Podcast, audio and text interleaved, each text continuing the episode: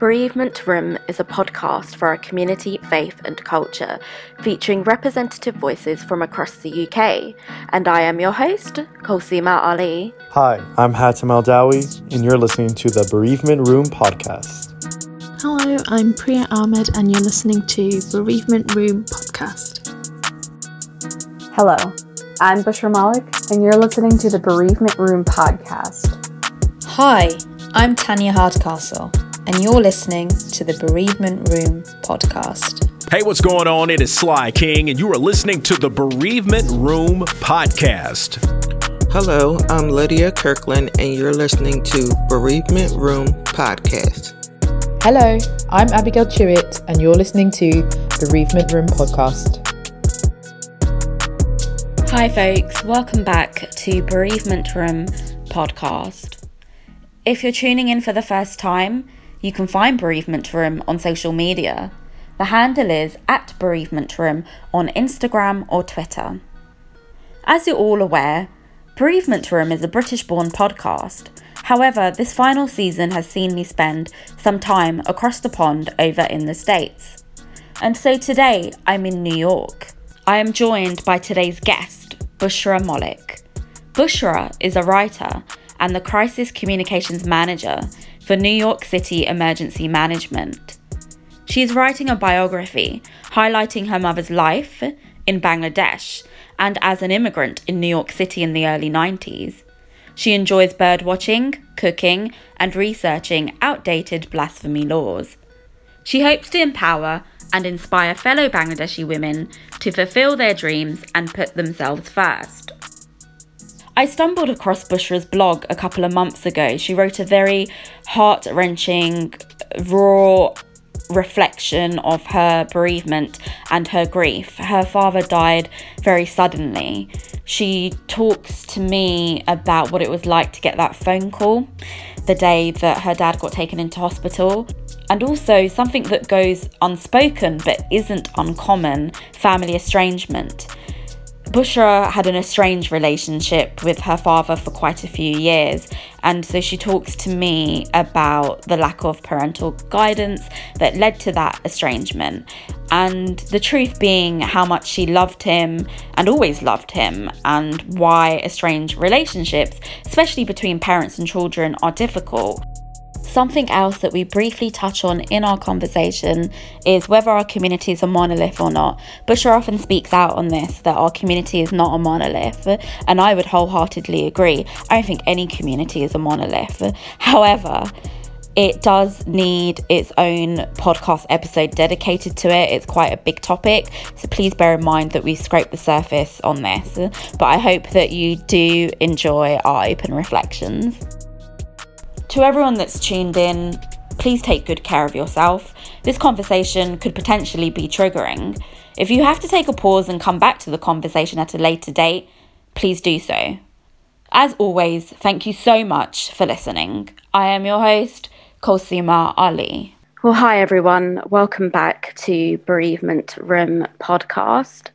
I'm in London. Well, I'm always in London, but I like to think that I'm in New York. So the best I can do is uh, bring New York to you. I'm thrilled to say that today's guest is Bushra Malik. Hi, Bushra. How are you? Good morning. I'm doing good, Kulsuma. Thank you for having me on the podcast.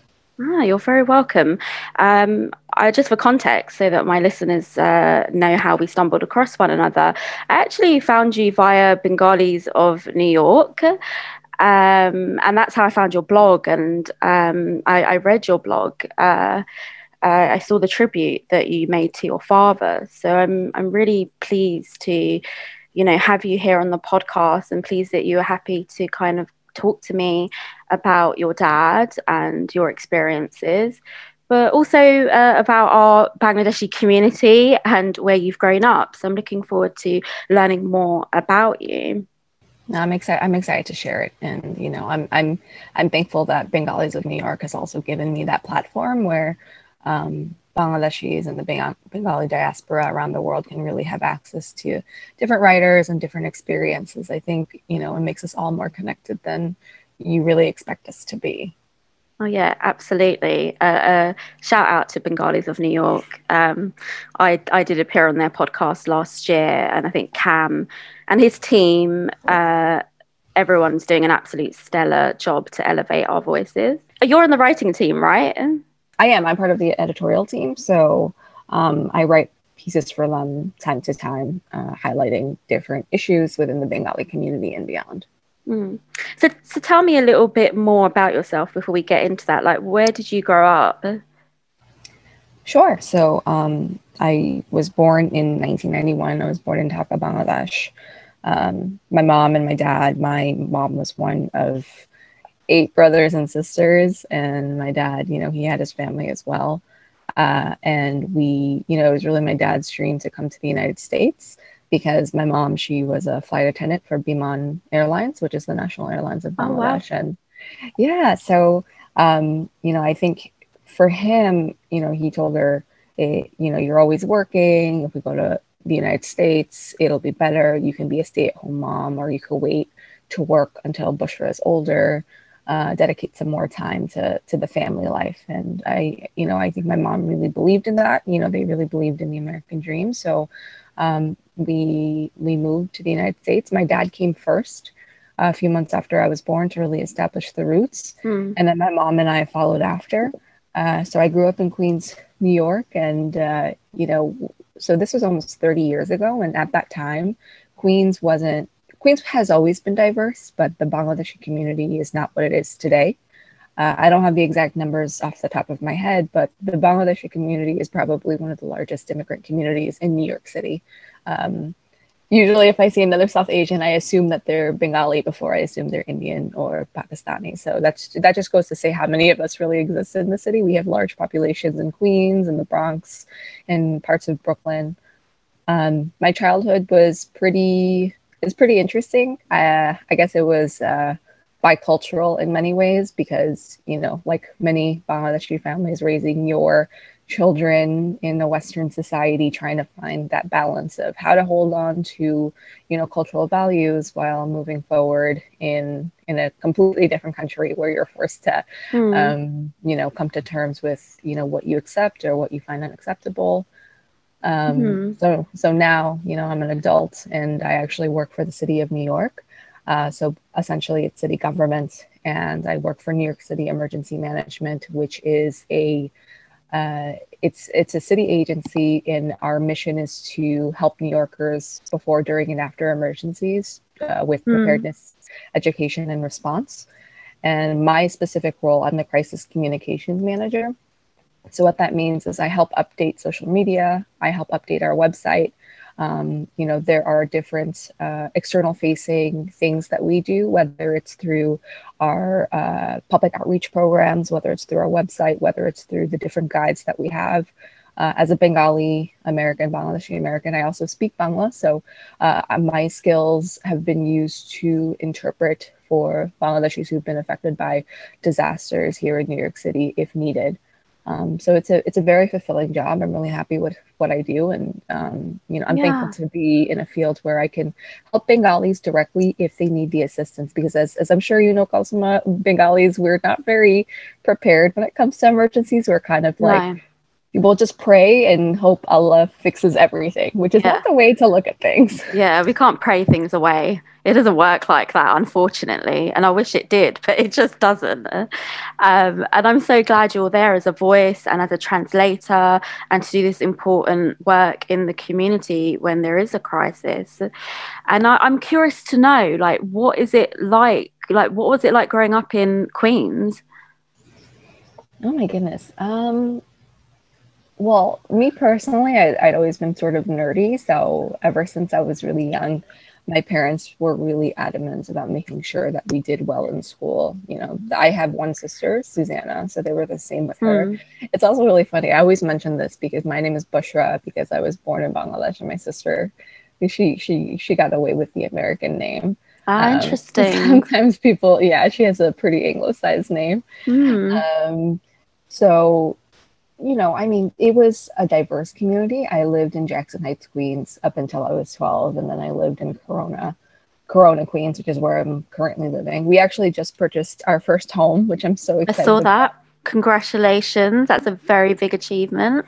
Thank you. It's it, you know, it really is I'm just so happy. We worked so hard and my sister and I purchased it together. My mom will be living with us. And uh, you know, it's in the Bronx. It's a little bit further from where we expected to live, but uh, it's a nice community. It's a safe community, and you know that's what everyone wants. But I mean, as far as my upbringing goes, you know, it it a good upbringing in regards to education. I loved my local schools. Um, you know, it was always diverse. I mean, it was interesting.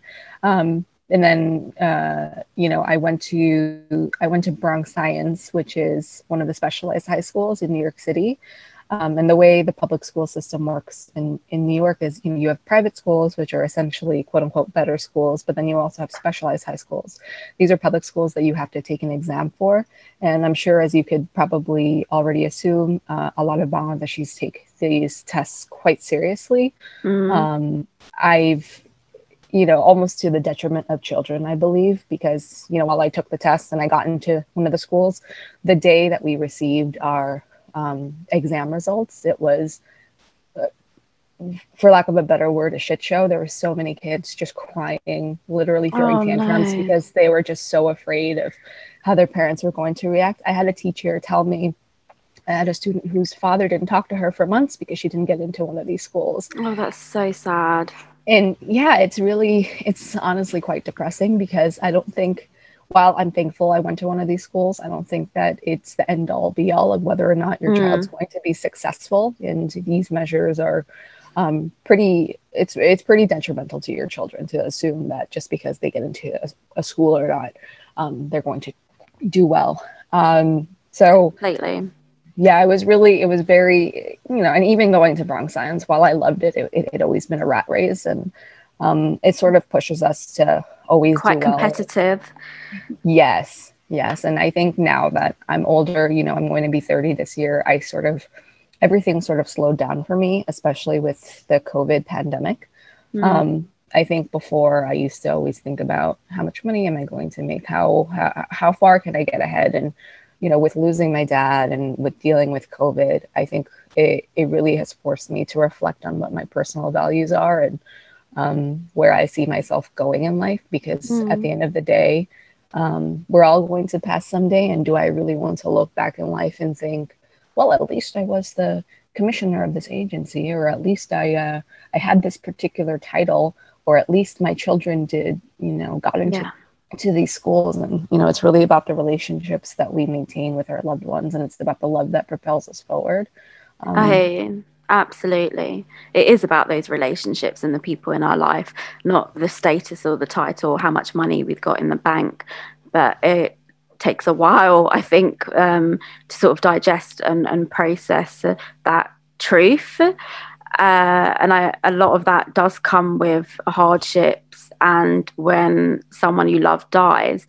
And before we, we go to that, I mean, we talked a little bit about culture and community there. I know that you on your socials, something that I've noticed lately is there's a lot of discourse around our community and whether it's a monolith. Um, and I know that you talked a little bit about that on socials. Why do you think some members of our community think that, you know, we're not a monolith and that we should be a certain way or we're not cultured enough or that we don't eat rice with our hands or that you know there's a lot of assumptions and presumptions that fly around if you're not from inner cities and you speak a certain way.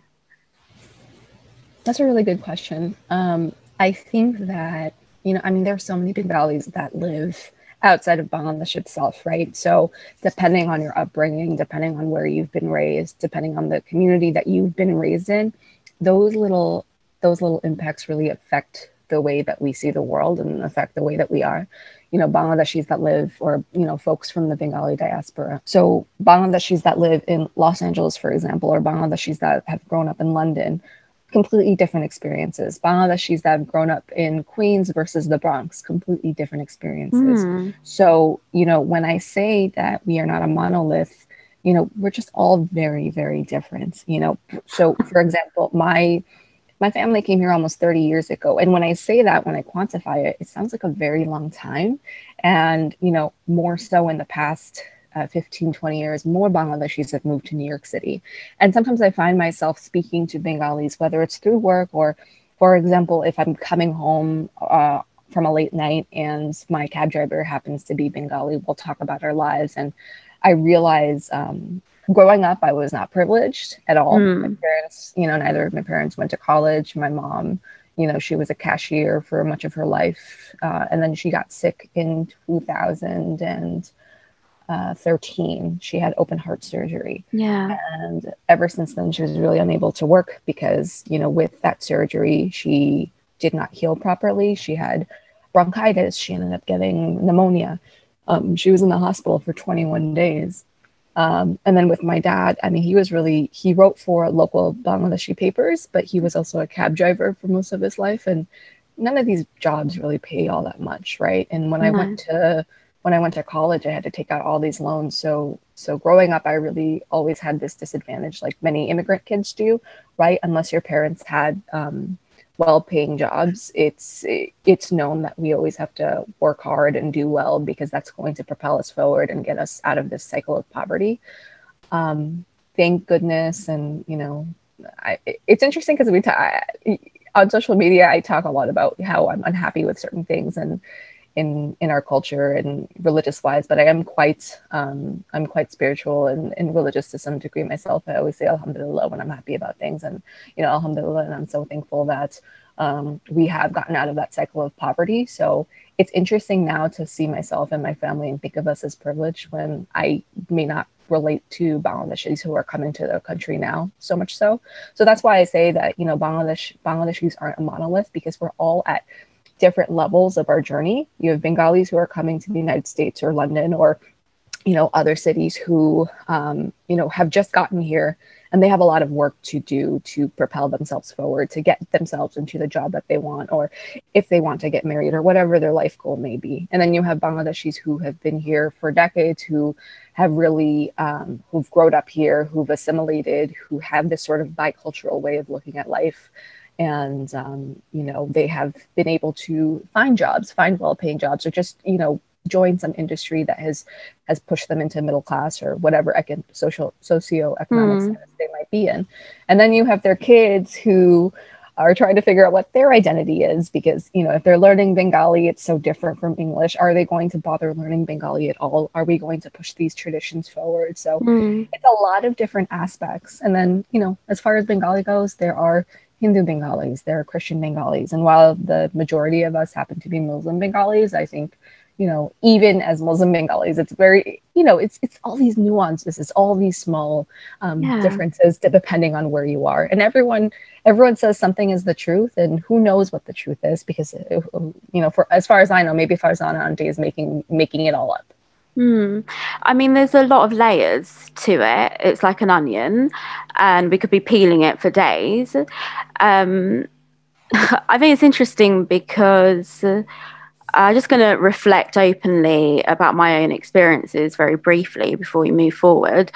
Um, I grew up in a predominantly white area in the suburbs of London, and I went to a predominantly white working class school uh, my postcode is a postcode lottery. It's a death trap postcode.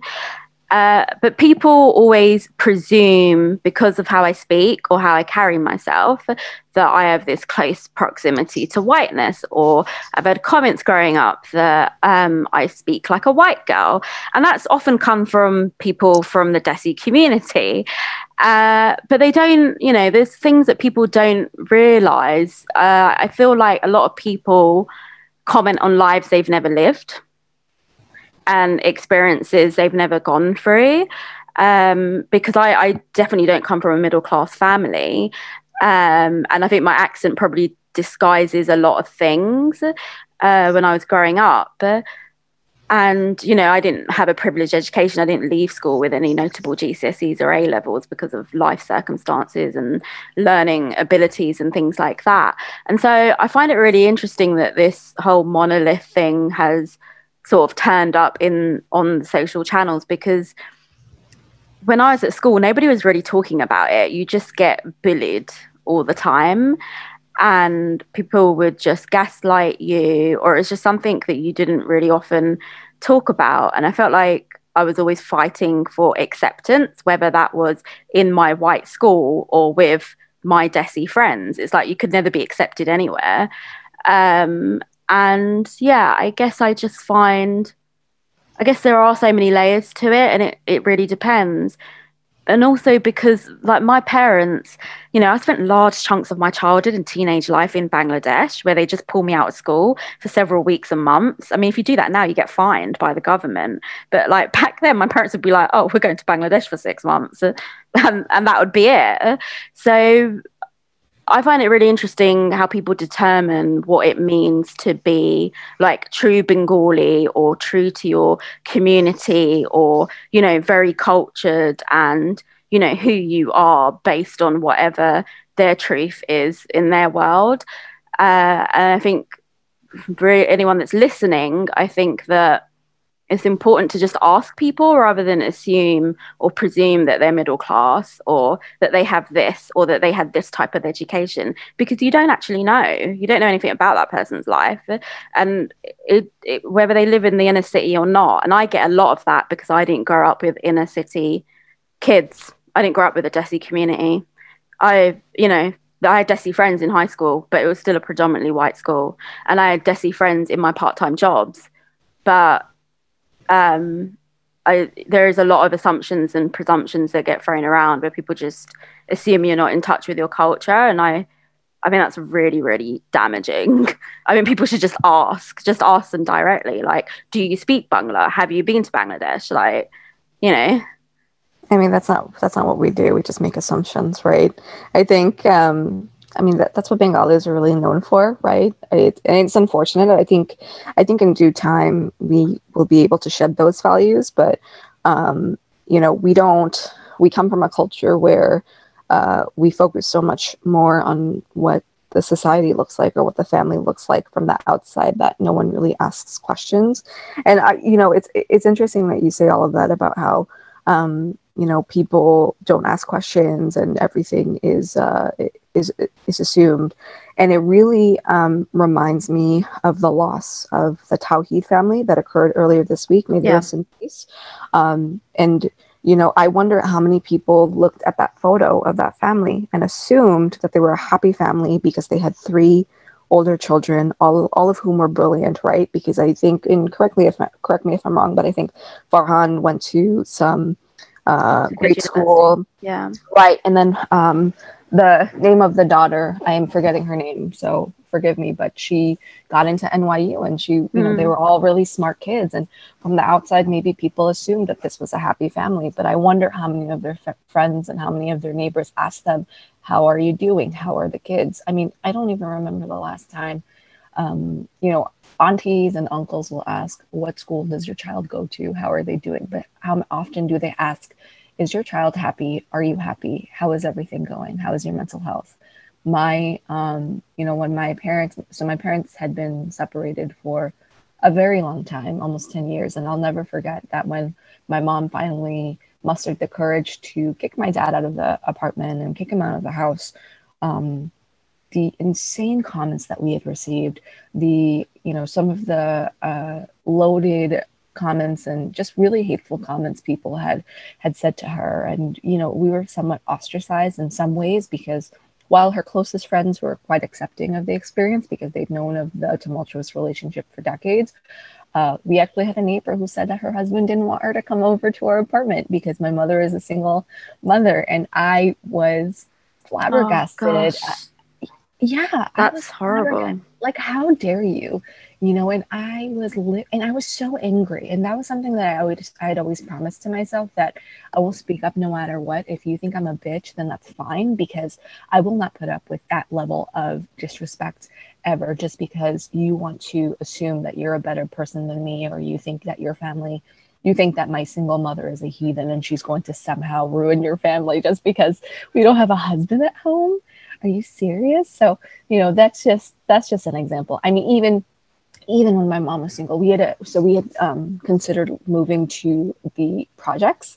So you know, the projects are essentially like a, public housing that you yeah. exactly you apply to it, and you know, we considered doing that because. It, you know, my dad wasn't really paying paying child support on time, and and and uh, we we just lost a lot of income. So, and one of her closest friends, which was really disappointed, disappointing to me, told her, "Oh, you know, Fedbasiapa, don't do that because uh, when Bushra and Susanna need to get married, what if the family sees that you live in the projects?" So this oh. is what your thought process is. You're not asking my mom oh, why do you need to move to the projects? Do you need anything? What can I do to help you? Mm. How hmm. your mental health? None of these questions, just framing it around our future and marriage. So mm. that makes no sense. And, and, and, you know, these, these are public contracts so that people see, oh, they're checking off all the boxes. They have both parents, they're married.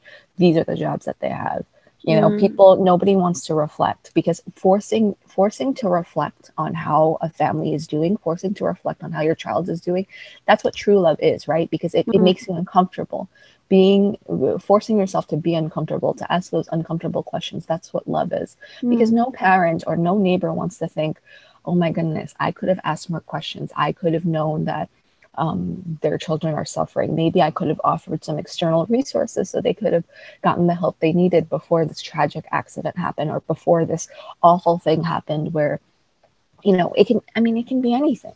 So I think, it, you know, I'm sorry that you went through those experiences because, you know, if people had just asked, oh, Alsamad, you know, you sound a particular way, but I wonder, like, where do you come from? What are your parents like?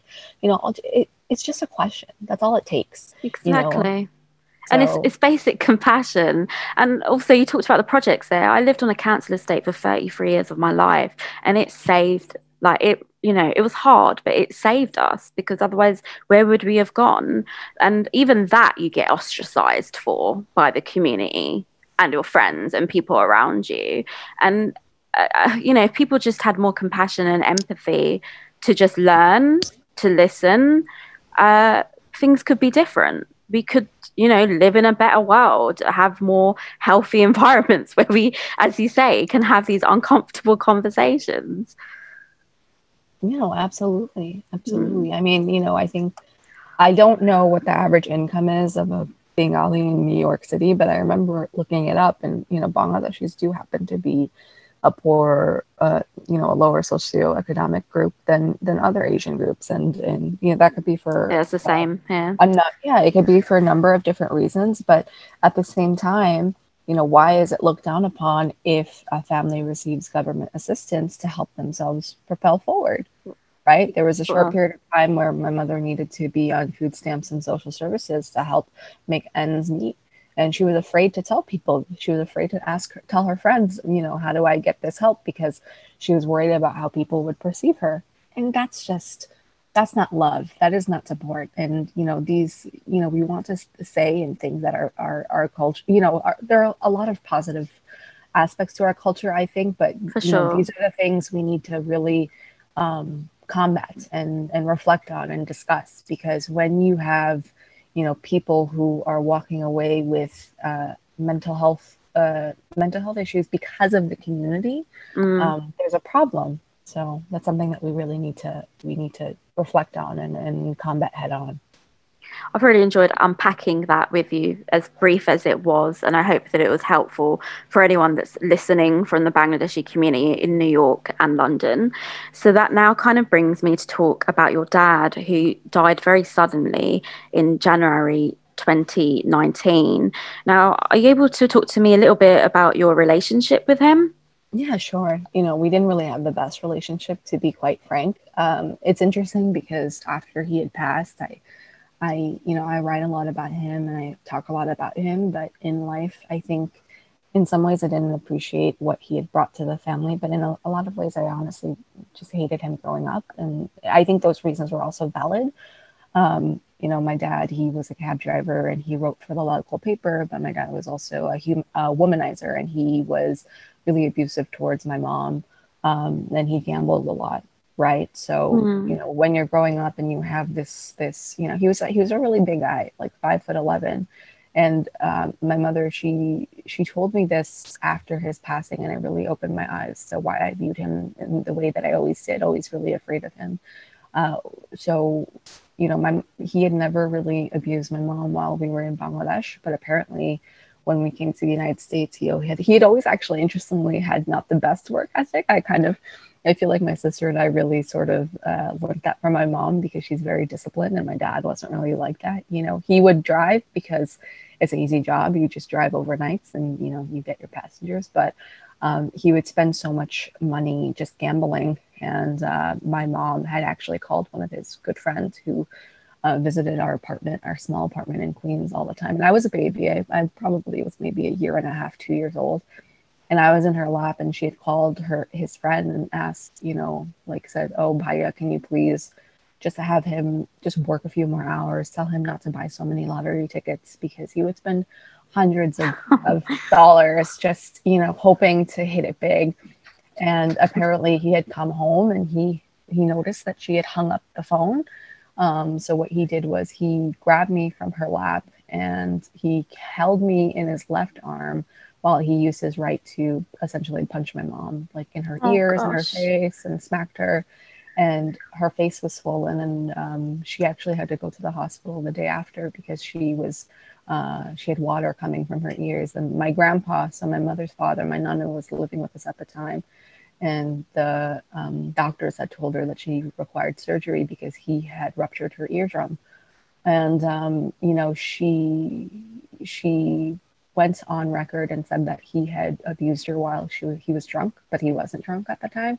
Okay. And um, but she didn't want to press charges, and I can, you know, I'd, I'd always harvested, I'd always had some resentment towards her for not pressing charges, but at the same time, I think about how she's a 31 year old woman who just came to the United States for the first time by herself with a baby and she mm. was just mm. used by the man that was supposed to take care of her and protect her. So I can only imagine how scared she was. Yeah. Um, so you know, knowing that this this massive traumatic experience happened, and just growing up seeing him hit her so many times, whether it was with a knife or a punch to a face, holding her up against the wall, like these are things that I've witnessed since I was a child, and it's not something that I wish on anybody. And, and what's what's that like for you though, as a child, witnessing that?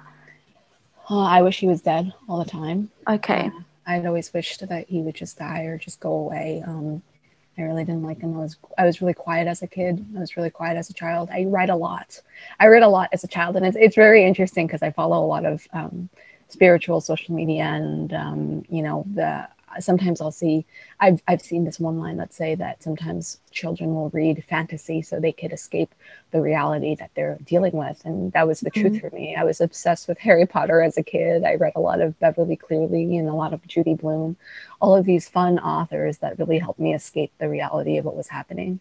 You know, there are so many times where, you know, as my sister and I got older, we would get in between our parents or just stand in front of my mom sort of as her protection so my dad couldn't hit her and do you think that's why you're a writer now? Because you do write a lot. Um, definitely. I mean, I think I think from the reading, but also just seeing my dad also write late at night. Because when he was a, you know, when he transitioned from you know being a cab driver full time to working for local Bangladeshi papers, he wrote for the Weekly Bengali and he wrote for. Oh yeah, I saw that Bengali Times, right?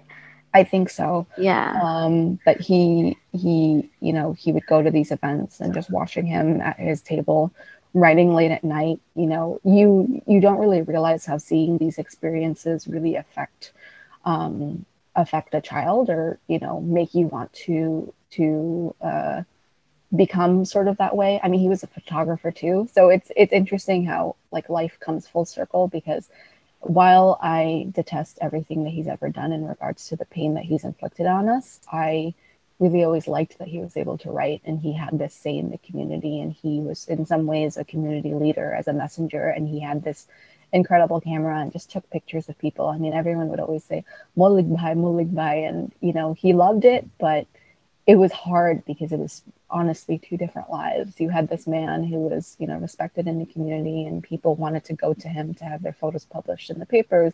And meanwhile, behind closed doors, he was, you know, abusive towards his wife and kids. And, um, you know, it was, it was a very difficult upbringing and it's Mm. I, I i do see a therapist now you know i really Okay. one after i lost my dad and it's something that i'm very honest about and i'm quite open about because i think i think whether or not you think you need that additional support um, i think therapy is wonderful and i think everyone should see a therapist because it really helps you um, unpack all the trauma that you've hold on to What- and, and the incredible thing is sometimes you don't even realize what you know what you're holding on to until you have an objective listener helping you unpack all of that trauma and um, Would you say that sustained you going forwards?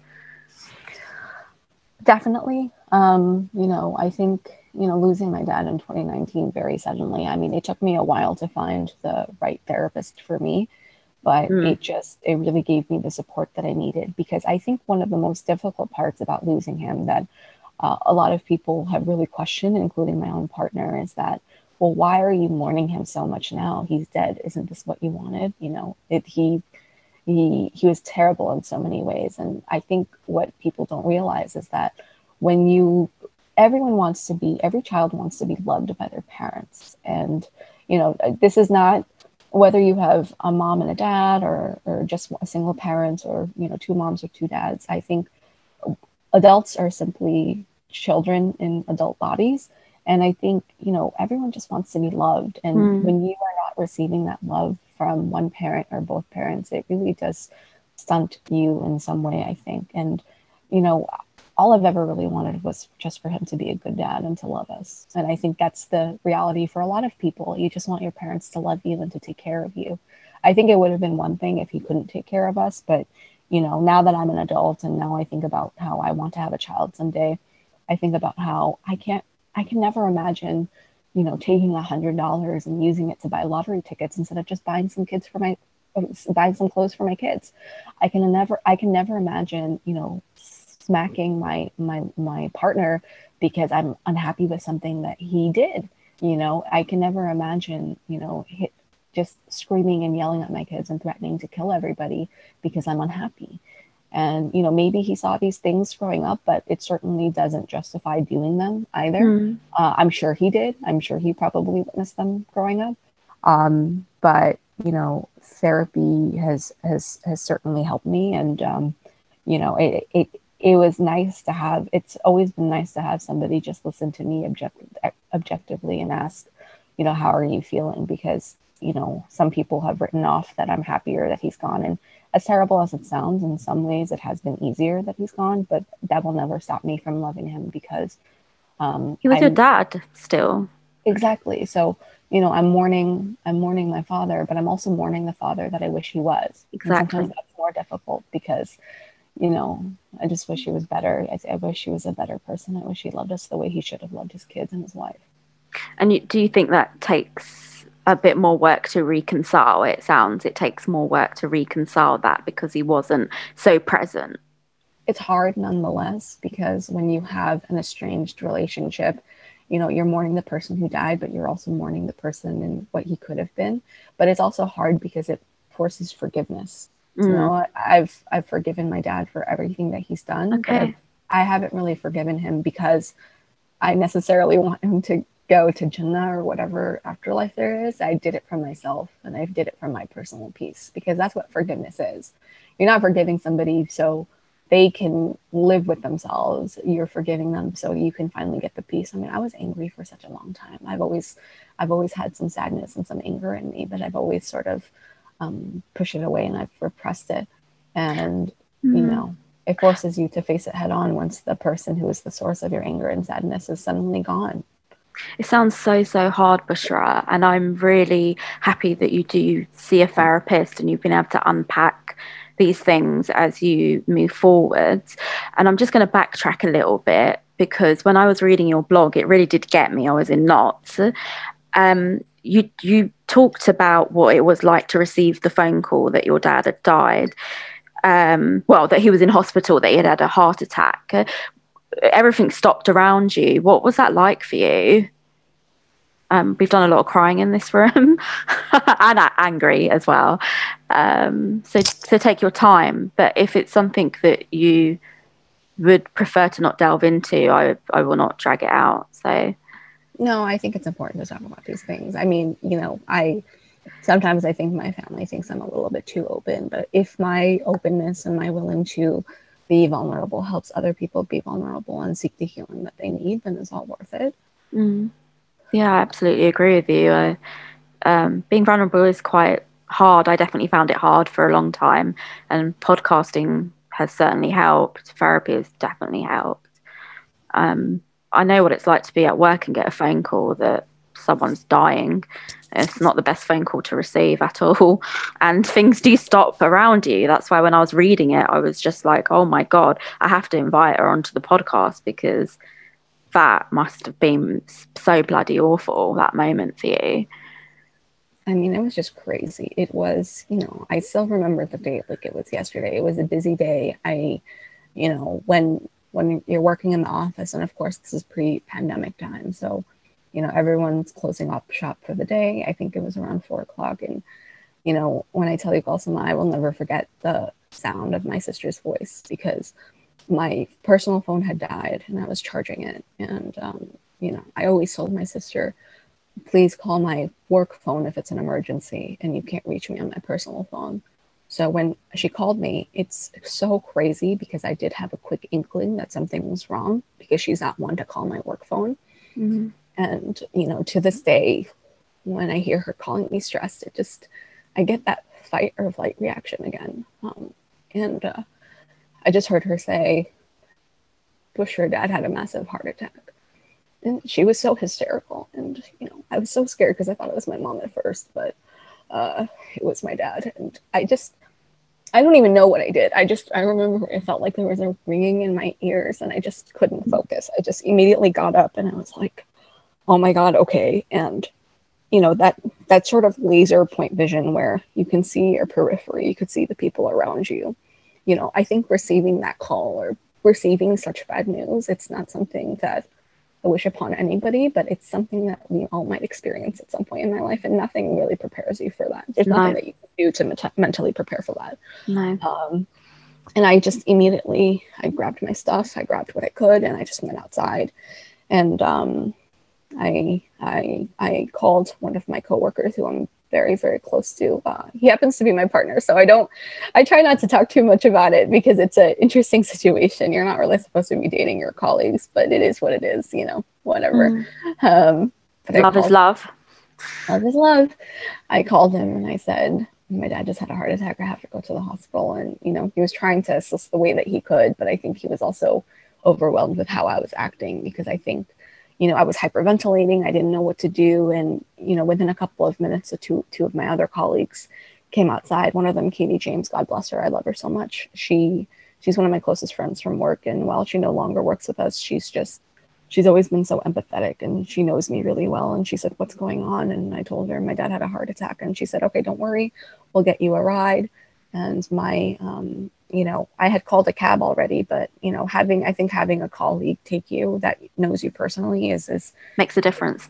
Exactly. So, um, you know, one of my coworkers uh, Mark Shelton, he he drove me to the hospital, and he, you know, he he's a police officer, so he was asking the correct questions. He asked me, "Do you know which hospital it is? Which hospital are we going to call the hospital?" So he was sort of, you know, acting as that guidance to make sure that I'm getting the correct information as we go, and um, you know, just that whole time, it just, it, I remember everything so vividly, but the scary thing is when you remember that feeling of of not knowing what's going to happen next and and just being scared because when I received that call, you know, every bit of anger that I had towards my dad, it really just dissipated for those mm-hmm. moments because you know, your your parents are a part of you. You don't want to when somebody has hurt you and especially a loved one, you don't want to say that um, it doesn't matter, I can just cut them off. But that's really hard to do. You know, estrangement is not easy. And at that point, I hadn't spoken to him in almost four years because wow. you know this was the this was the kind of father who who did not plan for life and you know as my sister and I got older and we had jobs he would ask us for money and and you know had no interest in our personal lives and it was really that sort of relationship but you know I looked past all that because I didn't want him to be hurting and I was so scared for him um so then I was thankful because you know he, he drove quite quickly uh, and uh, I called the correct hospital and they told me that he was brain dead, which, you know, in my head just means that he definitely just will die because there's no coming back from being brain dead, you know. And I asked him to take me to my mom's, my, my apartment so he could pick up my mom. And it was so interesting because, um, you know, my sister, she also instinctively went home to my mom first. Uh, and you know i think sometimes i i do think when you and a sibling or you and a loved one can really be connected uh, like metaphysically because mm-hmm. how else would she have known to go there um, yeah. but i called my mom down and i wasn't crying but i called her and i just said in the sternest voice possible because you have to understand she also has heart problems so um, i didn't want to trigger anything and i just said mom please just bring bring uh, your clothes get dressed up bring your medicine and come downstairs right now and I was very stern with her. And I was so pissed because I'll never forget it. We just rolled up to my apartment, and this woman is in her like nightgown in the lobby. And I'm like, oh my God, like mothers do not, like the Bengali moms do not listen to it. nice. And, I open the door and she just looks at me. She's like, Ma, ki hoise? And I'm like, did I not tell you to bring your shit downstairs? So I just said, Abu died. Oh and, gosh and she just she was like kibolo and she just you know collapsed in my arms and um, i like held her up and i was just like okay we got to go upstairs and it was really just like a sign from the universe because my sister just walked in just as i was like holding on to her and she told me she was like i saw a car pass by and i had a feeling it was you so that's why i came home and i'm like oh my god i didn't even tell her to so you know, the three of us, we go upstairs. I make my mom, she took her anti-anxiety medication because she um, she does have depression and she has anxiety. And, you know, I know that has happened for a lot of different reasons. You know, it, it came on after the uh, surgery, but I'm sure, you know, I'm, I'm sure she's, I know she's had a lifetime of trauma and especially having such a painful, tumultuous relationship for almost 20 years, it, it really takes a toll on your mental health. So, um, you know, she took her meds and then Mark dropped us off at the hospital.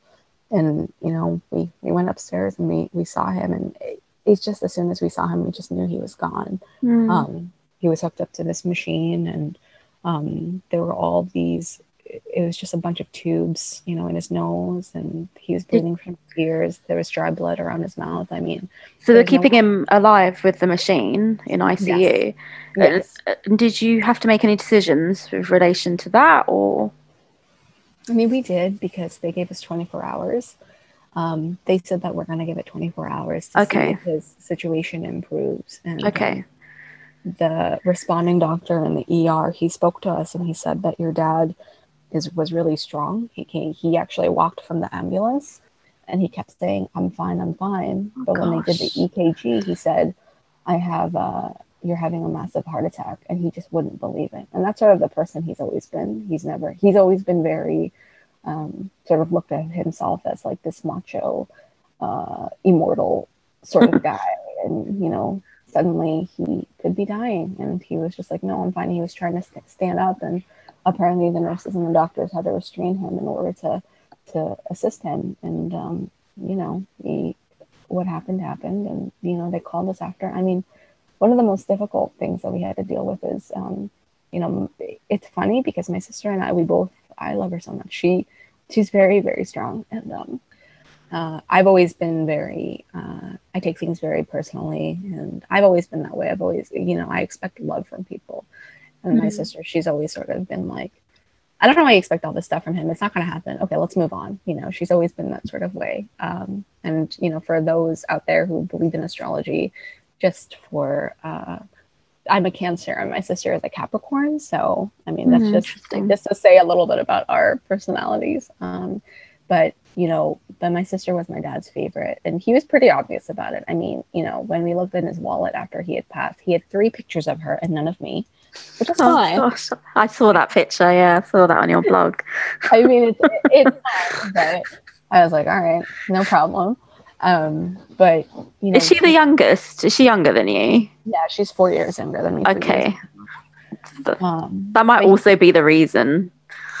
Oh yeah, oh yeah, because you know I was the older one. I feel like I've always been sort of the protector, and I always called I used to always call him out on his BS, and my sister, she just she wouldn't put up with it, but she also wouldn't say anything because I think in her mind she's sort of just like, well, what's the point? You're not going to change. And um, maybe he liked that. Maybe he liked that she didn't, you know, speak out against him all the time. But but regardless, you know, I mean, he he didn't call her. He didn't call my sister. He didn't call me. I mean, I didn't expect him to call me, but you know, he he he asked them to call um, his his his employer. So it was her. It was his manager Oh, who called. wow.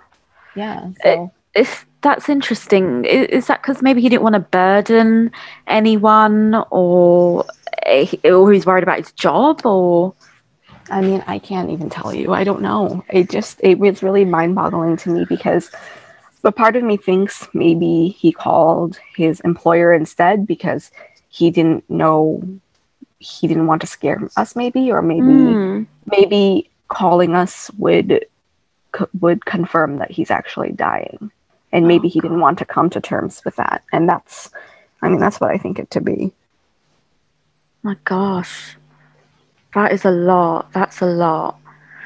And I mean, you had to make a difficult decision to um, turn the machine off, to say goodbye.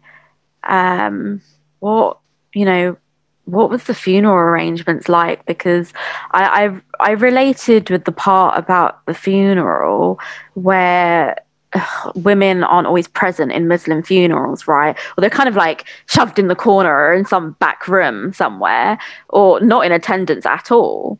Like, what were what was it like arranging your dad's funeral? Because I, I know this was like the first funeral you as a family had to organize. That must have been very difficult. It was very overwhelming um, to say the least. I am thankful for my sister because she you know i feel like i was really um, sort of i was so overwhelmed and i think i was also emotionally just detached um, i just did a lot of crying and i was really depressed and just calling my friends and trying to figure things out. And as far as the logistics goes you know my partner tried to help me but my sister you know she had uh, some friends who who had connections to help us with the funeral arrangements. Okay. so you know i'm thankful for them. Um, and you know when we when we knew that it was t- time to pull the plug um, as people would say. So you know as soon as that had happened that we had decided to um, pull him off life support we wanted to work quickly to make sure that he was buried. Um, you know islamically you're supposed to be buried within 24 hours Yeah. you know uh, we wanted to abide by that. I mean my dad was never really religious in his life to begin with. He um, always spoke out against um, radical extremists and you know he he really just wanted to do whatever he wanted to do but um, as far as we knew we, we just figured you know having a, a proper islamic burial would just be the easiest. Um, so you know i'm thankful that my sister had some friends who would be able to connect us to the right people to have him you know properly washed and you know put into his his his box. Um, and you know the day of his funeral it was just really crazy. Um, i forget the name of the funeral home but they were extremely um, extremely organized. They were very respectful. Um, it's a funeral home out in ozone park in queens and um, the man who who you know it, it- it's one of those funeral homes that um, uh, they employ staff members from different backgrounds that can assist with the burial process. Mm. so whether or not you're a muslim or hindu or christian you know they abide by whatever your your rules may be. Sure. um, and he was very he was so supportive. I'll never forget him ali. He was so kind um, he didn't treat us differently because we were women and you know he he helped clean up my dad and so did my sister's fa- my sister's friend's father so i'll never forget him. So the two of them cleaned them up and you know it was really peaceful because um, you know we we got to the funeral home a little bit late but i was really happy to just see him you know sort of look clean and be in his bed. And we just um, we just prayed for him. We took turns praying. And then we knew it was time for the janazah which is the islamic prayer um, and you know lord knows i had no idea that uh, juma would be so crazy on you know especially in jamaica queens we went to jamaica muslim center and this is a this is a mosque out in queens and you know jamaica queens has a large bangladeshi population most of whom are muslim Mm. um, we, you know, I, I let my colleagues know ahead of time that you know this is the this is when the funeral will be. If you want to pay respects, you can. But I didn't really expect any of them to show up, and it was it was very hectic because as we were driving in, we had no parking at all. We couldn't find any parking for parking for blocks. So many cars were double parked.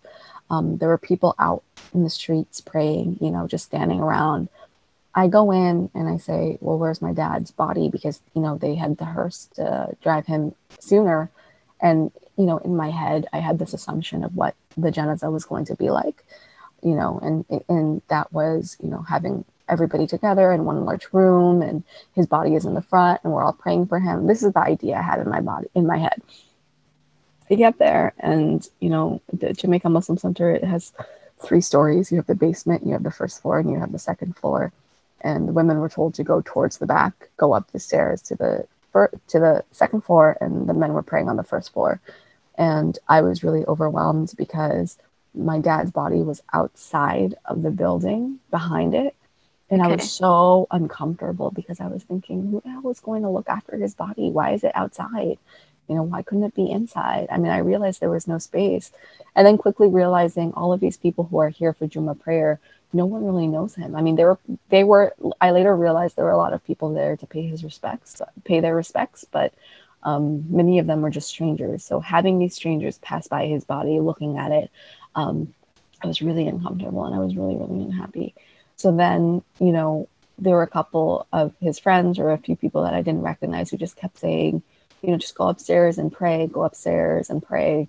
And I couldn't do that because, you know, when I went upstairs, I was so fidgety and uncomfortable because the thought of him just being outside with no one to to protect him or no one to stand by him, you know, it's it's interesting because in life I tried to protect my mother from him and in death I'm trying to protect him from others. I went downstairs and people were trying to take pictures, and I said, "Don't take pictures of him." Um, yeah, it's quite odd. Yeah, they were telling me to go upstairs, and I said, "No, I'll stay right here." Um, and you know, they probably thought like, "Who is this bewildered, crazy lady?" I mean, this is in January, right? Like this is January 11th. It's freezing cold outside. Mm. Um, I'm sure there were patches of snow on the ground. It was just so cold, and I was so overwhelmed because you know, slowly my colleagues started showing up um, and I mean, my unit is probably about mm, 30 people, maybe, and almost all of them showed up. So I was very overwhelmed with love also Um, my deputy commissioner, Christina, if you're listening to this, thank you for all the love you've given me. But she, you know, she was the first person who came and I hugged her and I just started crying because I said, they're being so archaic. They told me they don't want me to pray by him because uh, there was this one individual who said, um, I'll say it in Bangla, and then mm. you know hmm. if you have any non-Bengali listeners, but he was like, না না না এখানে থেকো না উপরে গিয়ে তুমি নামাজ পড়ো উপরে গিয়ে যাও উপরে গিয়ে যাও এখানে দোয়া পড়তে হবে না and I was like what Why? Why? But I'm saying he was like, he's like, oh, may they not attack the Hoban not Joe Joe Joe. I'm like, bro, my dad just fucking died. Shut the fuck up. I'm sorry. I just, you know what I mean? Like that's just some of my anger coming out. But I was like, who the fuck are you? Yeah. Is, you know what I mean? Like my father. This is my father. He is dead. You want me to go upstairs and you're telling me girls have to go upstairs and pray? Does that make any sense at all? You know, I was furious. And it's not his business. He's not a family member or a relative, or it's not the time or place to say something like that. Exactly. And, you know, the same individual, he later told me, um, what? I was like, I like I was ready to punch him in the face. I was like, I'm gonna stay right here, and I was like, "Nah, making a tagbo," you know, and and you know, maybe I came across as aggressive, but honestly, I do not care. I really don't care. Like all of those people, I wish them nothing well, you've but got, Well, you've got every right to. You're at a funeral of your father. You're the daughter, and they are being really invasive. And I hate that about the community. They make everything their own, their own business when it's got nothing to do with them. And to also to say that about women as well, it's so like patriarchal and sexist. like Oh yeah, I was livid. I was I was just like, I'm gonna stay right here. I'm not going anywhere. Um, you know, my colleagues were coming and it was really hard for them because, you know, the men were waiting outside and then the women had to go upstairs. And the whole time I was just standing there. I did not, I refused to move. and um, you know our, from, our former commissioner also came joe esposito and he was you know it was so funny because i told him i was like these people they won't let me pray by him and he was so diplomatic he's like sometimes for sure cultures are like this i'm like well fuck the culture because i don't care yeah. you know um, so you know i texted my sister and i said come down the janazah is going to happen soon where they do the prayer and you know i knew that they wanted us to stand behind him like behind the imam but you know, I was really happy that the imam sort of looked at, over at us, and I'll never forget. He just he was not bothered by us. He seemed he seemed like he wanted to comfort us, and he just he stood there and he did the prayer, and the men were behind him, and I was my sister and I stood behind the men, and um, you know we were very keen on not having to stand behind them, and we did exactly what we wanted to do, and then we you know drove over to the to his um, to his his to where he's buried, um, the cemetery, and uh, you know that was that was really overwhelming. And you know later one of my fr- one of my other colleagues told me that um, you know we were really impressed with how you you put up with them, and I said, well, I've been sort of speaking up against uh, older Bengali men for much of my life, and I'm certainly going to continue doing that, whether or not my dad is dead or alive. Yeah, for um, change as well, because that can really have a poor impact on your mental health when people try to stop you from being present or, you know, t- telling you what to do when this is your dad's funeral. Um, and I'm really pleased that that imam was there for you. He sounds like a great imam. I don't even remember what his name was, to be honest. I mean, I just wish somebody had asked us what do you, do you guys need anything? No one asked us if we needed anything. No one asked us how we were doing. And, you know, after the funeral had passed, because I was so busy trying to swat people away from taking pictures of his face or from, you know, doing anything to the body it's that I didn't want. I um it was it was really overwhelming. But later I found out, like days after, that um inside the men's section, they somebody had a mic and was saying, if you have anything to say about um, Ghulam Malik, please come up and let's speak. His colleagues and his friends were allowed to speak at his funeral, and my mother and my sister and I had no idea, and none of us spoke. And I didn't know that this had even happened because I was outside. And when I tell you that, I mean, I don't even know how to explain it. It's just, it is, it is so sad and it is so disgusting that in our community, we would let the men who are not even related to this man speak and not his own daughters and his own wife. You know, my parents were separated for a long time, but at the end of the day, no one will ever have loved him more than my mother, my sister, or I. You exactly. know, and it's just, you know, we were not given a platform. We were essentially pushed to the side. And, you know, it is one of the biggest reasons I've, I've really uh, distanced myself from religion overall because, you know, in, in, in our culture, because I mean, what? You know i would never wish that on anybody. I people, was people abuse faith though. You know i've done so much unpacking of like religion and faith and it's people. It's people that ruin things. It's a, you know there are members of the community that are a liability. It's just it was really disgusting and i just you know i um I mean, I don't know who I'm supposed to complain to, but in retrospect, it is what it is. You know? Yeah, of course. Oh, they give the uh, I think religion a bad name. Personally, I have a few issues with community. I, don't get me wrong. I love, you know, community can come together. You know, we've talked about how like food brings us together and distribution of food, and how local communities and restaurants help you during a funeral. But sometimes community, these random people that you don't even know, just poke their noses into businesses and give orders. It's like, who are you? you know, you should be, like you said, you are your father's children and you didn't. So, how does that make you feel? The fact that you never got to go up and deliver like a type of eulogy type or, or something, say something. Um, I mean, it makes me really angry. I mean, it makes me more angry that other men were able to say something versus us, right? Um, but at the mm. same time, there's a part of me that thinks maybe it's best that I didn't say anything because I would have just told everyone to fuck off, um, especially how we were being treated as is. Um, you know, I'm. I feel like as I've gotten older, I really have minimal patience for you know the lack of compassion and the lack of understanding, and um, you know, I that was also not the first time that I've I've you know uh, pushed my boundaries in a mosque, so I wasn't surprised. Okay.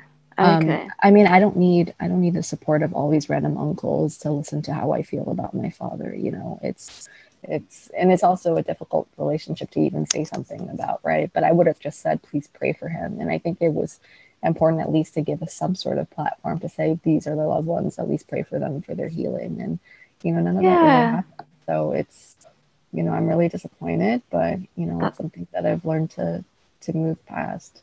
I'm really sorry that you had that experience and that you went through that.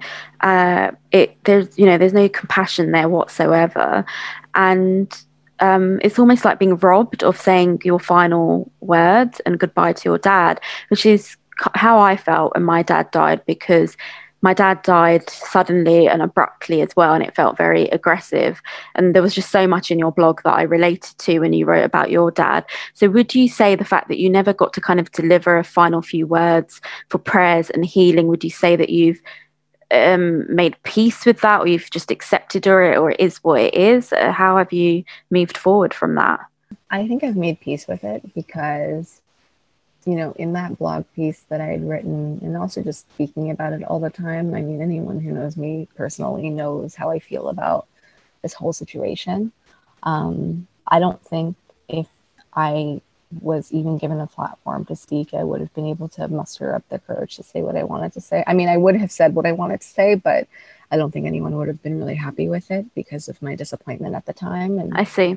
um, you know, I think the way that I see it, I just wish somebody had been so more supportive and somebody had given us some comfort. Um, and you know, I I will always be thankful to Ali, who was the individual from the funeral home who, um, you know, he had driven the hearse, he had taken us to the um, to the cemetery, and he, you know, did a prayer circle with us after it was done. And something that I'll never forget is we, my sister and I, we had buried him, helped bury him. And, you know, I know, and I don't know if it's technically allowed in Islam, but I know culturally women should not be at the cemetery when. That's loaded up crap. That's a cultural thing. It's nothing to do with religion, but yeah, it happens. so we, we, um, you know, we, we did it, you know, I made sure Yeah. that we had our shovels and we were able to put some, some of that ground uh, over his, his Yeah. coffin, and we just said our prayers and we bid him goodbye. I mean, you know, I think the day of the time that we were just with him ourselves, that's that was what was most important to me, I think. And, you know, and in retrospect, I mean, I'm pretty spiritual, so I, I pray for him all the time. I pray for him every day and I dream about him often. And sometimes I wonder if these dreams are just manifestations of what I wish our life was like because, you know, they're always friendly and they're always loving. And um, I think it's just what I'd always really wanted in, in life. Do you think that it's a gift, these dreams? How do you interpret them? I think I think they are a gift. I mean, I do think sometimes that they are visits because, you know, after he had died, it didn't take long for me to start dreaming about him. And um, in the first few dreams that I had had, he, you know, I was yelling because I was angry. But um, you know, as they continued to happen, uh, I wasn't really as angry anymore. So we were just having conversations, and Mm. you know, like for example, one of them was of us oil watching in Puerto Rico, which is something I've always wanted to do. So, you know, it, it, it does provide some comfort. For sure. I love grief dreams. Um, I definitely find them comforting. Well, Bushra, thank you so much for sharing such a deeply personal, you know, experience of your life and the passing of your father. Uh, before we kind of close the episode, I do want to just dispel one thing. Um, women are allowed in cemeteries and graveyards, but for whatever reason, culture gets in the way from stopping us doing that. You know, it's a story from the Hadith that got taken out of context. And if you, you know, log on to some of the scholared people on Instagram or wherever Muslim Council website, you'll you'll see that they are very honest about that, that it is cultural and women are allowed in graveyards. So this kind of now takes me to we talked about cancelling already, uh, and I'm it's nice to hear that you've had some of that support to help sustain you. Um, what's the one thing you want people to know about grief? grief is not linear, it's different for everybody. You know, grief is really, it's dependent upon the person that had passed, it's dependent upon the relationship that you had with them. There's no correct way to handle grief. You know, some people will cry and, and, and you know, spend days or even months uh, sad about it. And some people will hide their sadness. And, you know, one thing to remember is just because someone isn't speaking about it doesn't mean that they're not sad inside. You know, don't make assumption don't make assumptions about how your friend or loved one feels after they've experienced grief. Um, my piece of, of advice to people is when you know someone has lost someone, just be there for them. You know, call them, don't text, call them, show up in person, you know, ask them if they need any support. Just be there for, them as physically as possible or even over the phone. So they know that you love them and you're there for them and you know they could actually support you because maybe we don't want to talk about what's happening but just having that support and having that love there for us it, it, it really it makes a bigger difference than i can honestly explain. Thank you so much. That was really beautiful. And how can people find your blog Sure. So, I mean, you know, feel free to follow me on social media, but my website is bushramalik.com. So, first name, last name.com. And, you know, I just, I write life stories or experiences that I've had. And I just hope that um, other Bangladeshi people, or particularly Bangladeshi women of the diaspora and beyond, can find some strength through the stories that I've shared. And I just want people to move forward. I'll link your blog in the episode show notes so that everybody can find it, and I'll include the social channels. This now takes us to the Gratefulness Challenge. It's one thing that we're grateful for in our lives or in the here and now. I'm going to go first to just give you some time to think about it before we close today's conversation. Um, so I've had, you know, there's been a lot of stuff in the news recently. I don't know if this is a gratefulness or just an open reflection, but there's been a lot of n- news, like death in the news recently. And something that I just want to say to our Bangladeshi listeners, whether you're in New York, London, wherever you are in the world, that when you're going through a difficult time, sometimes family members don't have the capacity or tools to support you. Um, often it can be because they don't know how to.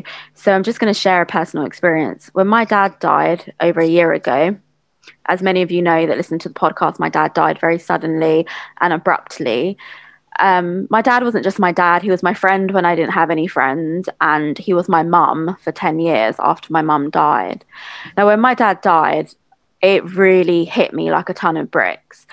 And I had a lot of suicidal ideation, and I'd never experienced that before. It was very difficult for me.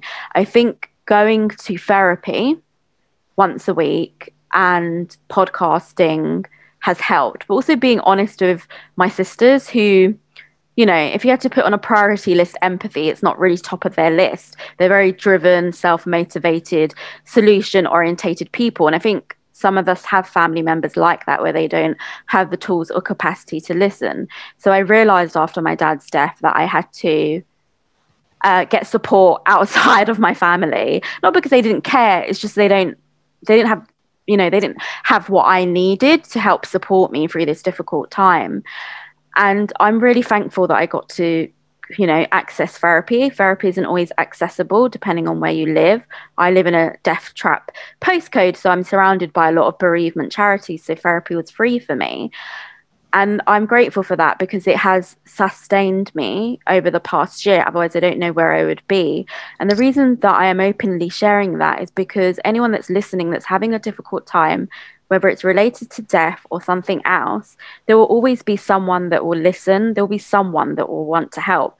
Whether you're you know you call a helpline or join a live chat service there will be someone sometimes it's not the people in our environment and that's okay. It's okay to go outside of the people in our environment. There's no shame in that. And it, it has really sustained me in the past year because I never really experienced suicidal thoughts until that moment, um, until the past year of having to deal with my dad's death, uh, you know, readjusting to this new life without him. And So I will link some helplines that are available in New York and London. Um, if that might be helpful to anyone in the community. I know some helplines are better than others, but I'll list a few there. There is there's no shame in accessing therapy or help or journaling or, or, whatever it is for you that works for you. And there's also no shame in speaking openly and, and vulnerably. I can honestly say it's really helped me over the past year, particularly podcasting. And so that's me on the gratefulness. And I will pass the mic now to Bushra to close today's episode. I think in this whole experience that I'm grateful for my dad. Um, I know it's a very strange thing to say considering the amount of pain that he's put us through, but I do believe that everyone on this earth has a purpose. And maybe his purpose was to uh, put us through these particular experiences that made us the people today. You know, I'm thankful for my and grateful for my mother. I'm thankful and grateful for the discipline that she's instilled in us. Um, you know, I think I think everything that I've ever experienced, while I don't wish it upon other people, it's made me resilient. It's made me um, empathetic. It's made me always want to push forward no matter what. Uh, I think, especially in this past couple of years after losing him, it's really made me understand um, what love is.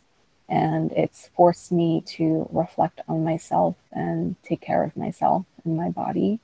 Um, you know, I hope that he rests in peace. And I hope that, you know, moving forward, I can stop this cycle of, you know, abuse that I've experienced. And, you know, moving forward, when I choose to get married and I choose to have children, that they will only feel unconditional love from me and my partner. And, you know, I hope that for everybody else out there listening, therapy is is an incredible tool. Um, if you're living in New York City, I use psychology today to find a therapist for me, and she has been absolutely wonderful. And um, you know, I'm I'm just thankful for everything that I have, and I'm grateful that even though not all of the experiences that I've had are easy, they've made me who I am today. And in in a dark, twisted way, I don't think I'd have it any other way. Thank you, Bushra. That was really lovely. Thank you for sharing your gratitude. And, and just on a final note, with the news about the Towhid family, um, I have been quite quiet about that. Uh, people always expect me to be some walking, talking press release about everything that happens in our community, but that's not realistic uh, for me. I just want to say that you know, no response is a response. It's it's okay to sit with sadness and pain and honor a quiet moment of reflection and and find what works for you and to talk with the people in your environment uh, you know normalize having uncomfortable and painful conversations make room for vulnerability which is what we did here today. So i hope that today's episode was of value and it was insightful and that you enjoyed hearing from us. Thank you so much bushra. Thank you for having me Kulsuma. thank you for everything that you do thank you for speaking about an uncomfortable topic, but something that's really necessary. I think, um, you know, I think you're providing far more comfort than you can imagine. So I am I'm thankful that we've crossed paths, and I hope we continue this relationship moving forward. Absolutely. For sure, we will. Hopefully, I'll uh, I'll I'll go to New York one day because um, I've never actually been to New York. Have you been to London? I haven't. Looks like we're gonna have some trips in the future. Well, that was Bushra Malik. She joined me in the room to talk about her father, who died very suddenly in 2019. It was a very open and reflective conversation, and yes, emotional. It's so crucial that we share more of our human experiences because, after all, that's what connects us to one another. Let's wish her a lot of love and continued success. Well, that's all I've got for you folks. Until next time, take good care of yourself. I am your host, Kulsuma Ali. Bye.